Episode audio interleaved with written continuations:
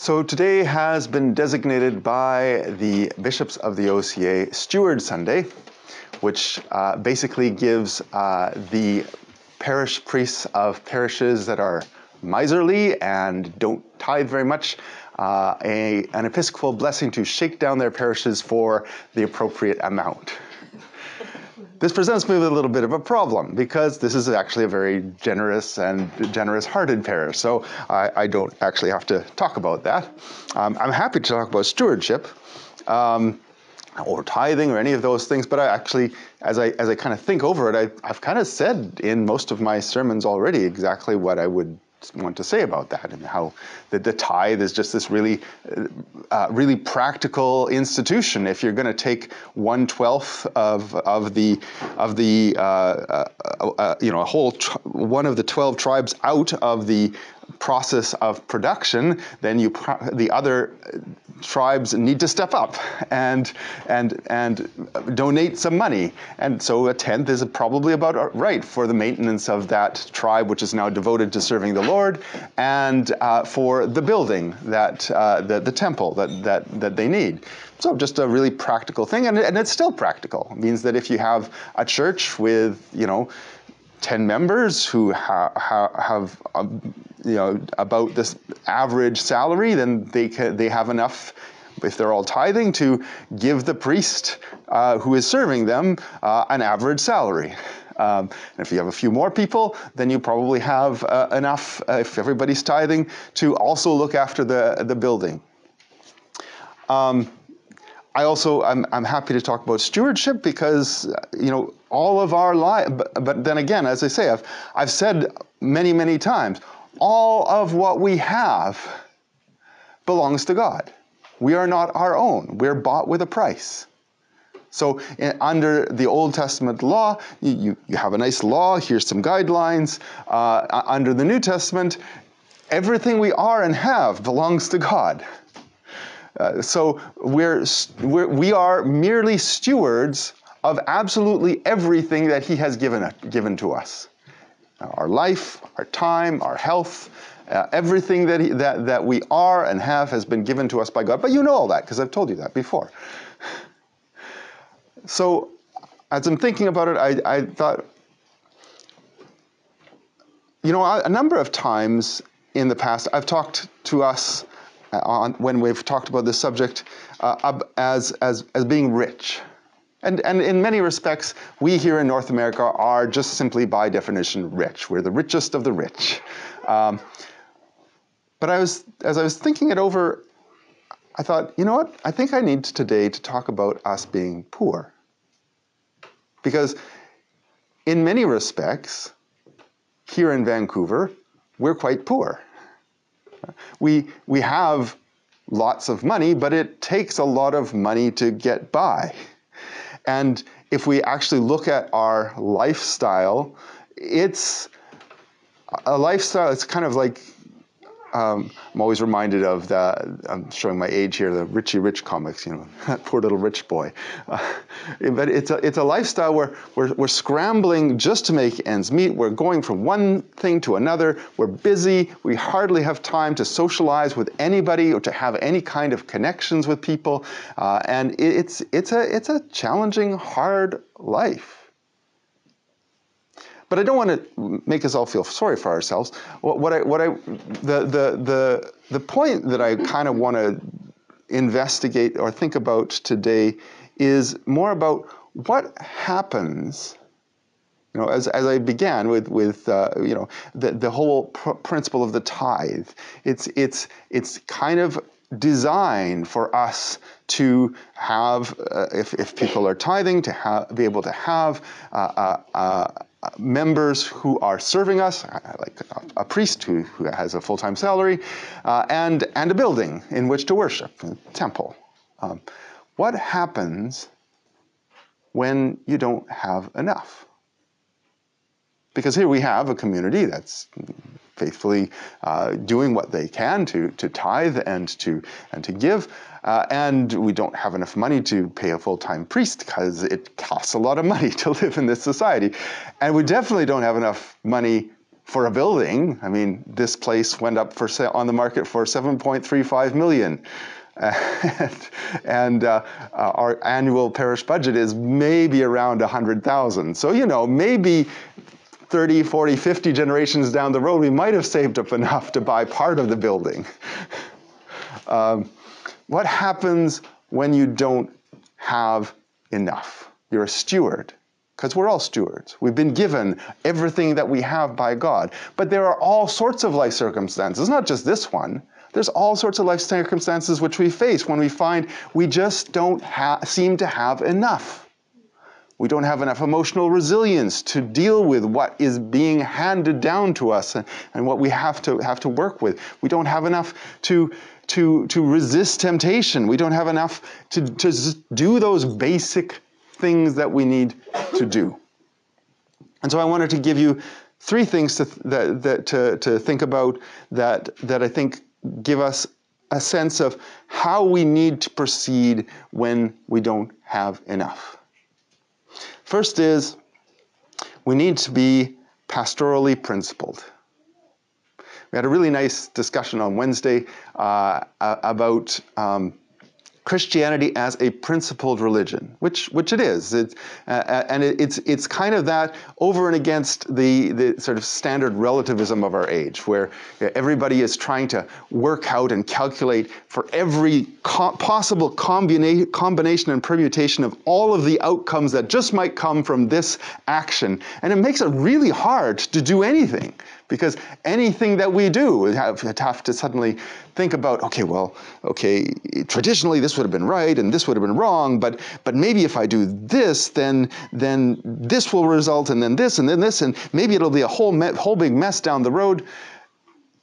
And what the reason i would say that christianity has some very clear principles and gives us some very clear principles to live by is simply that life is complicated it's really, really tough to figure out all these things. We're not God. We don't know how things are going to shake out down the road uh, if we do this or do that. We're just not competent. And so God gives us some fairly basic principles to live by. They're called the law, the law of God. Uh, and you know the, uh, the, the Israelites, as they received the law from God and started to put it into practice, just recognized this is life giving. If we do what the law says, in terms of not killing people, not stealing, not coveting, being sexually chaste, uh, all of these things come with blessings from God. If we just do them, then God we, we experience the blessing from God. That a life that is, uh, that where, where we can live and be at peace with one another and with God. And then, of course, Christ comes along and says, You heard what the law said, but I say. He calls us to something even higher, even in some respects more difficult, but also maybe more clear because he also spells out for us the intent of the law, the purpose of the law.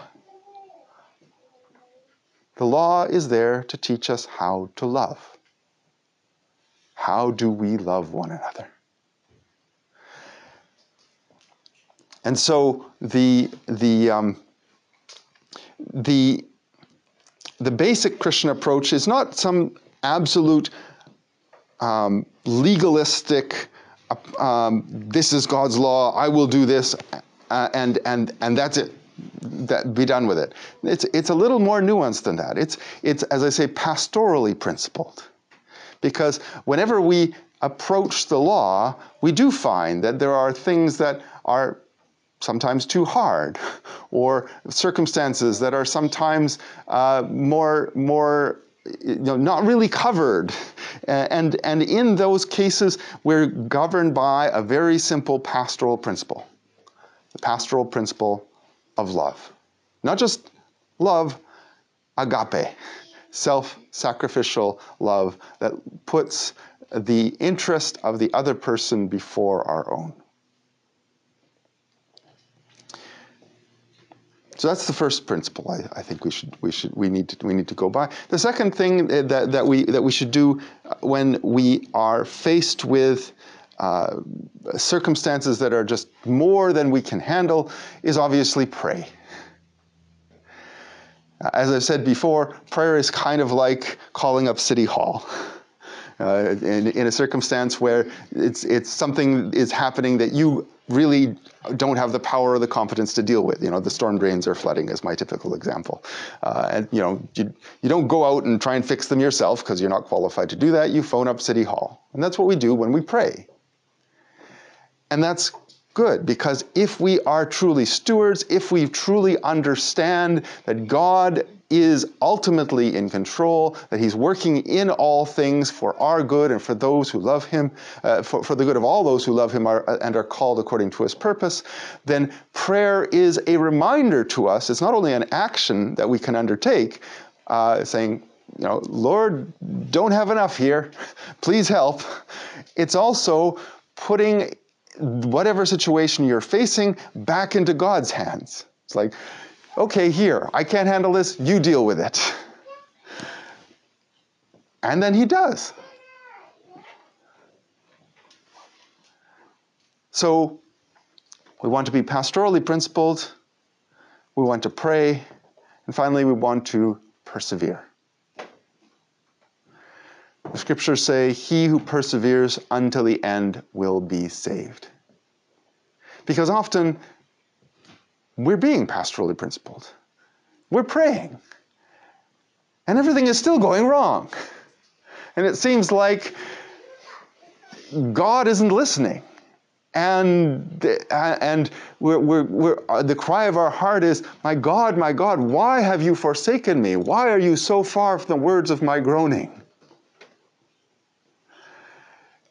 And here the basic reminder is, particularly given that we're stewards, the ending hasn't been written yet.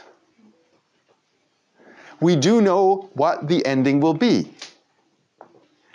The ending is the judgment of the world, including us. God have mercy on us. Uh, um, which will winnow all of the dross and chaff and all of the all of the bad stuff out of all of creation and restore creation to its original goodness. And more than that, it's the resurrection. That as we die with Christ, as we commit to that self sacrificial life and love that Christ had and did, that God will not abandon us to the grave. He does not abandon his Holy One or his Holy Ones. He raises us up with him in glory. And so, as we live in this way, recognizing that we are simply stewards, that we're simply taking care of whatever it is that God has given us, it's not our own we're able to live, to hold on to things lightly. We're able to live in a way that doesn't attach so desperately to things as our and to possessions as what carries us forward and gives us security. And we're able to relax a bit as we pray and just do what's right and persevere. And as we do this, God is at work in us and in all of the circumstances around us, so that our stewardship will not fail. And that even when it looks like we don't have enough, His power is made perfect in weakness.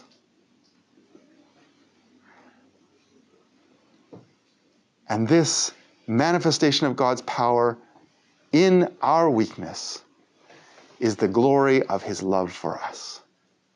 Glory be to him, Father, Son, and Holy Spirit, now and ever and unto ages of ages.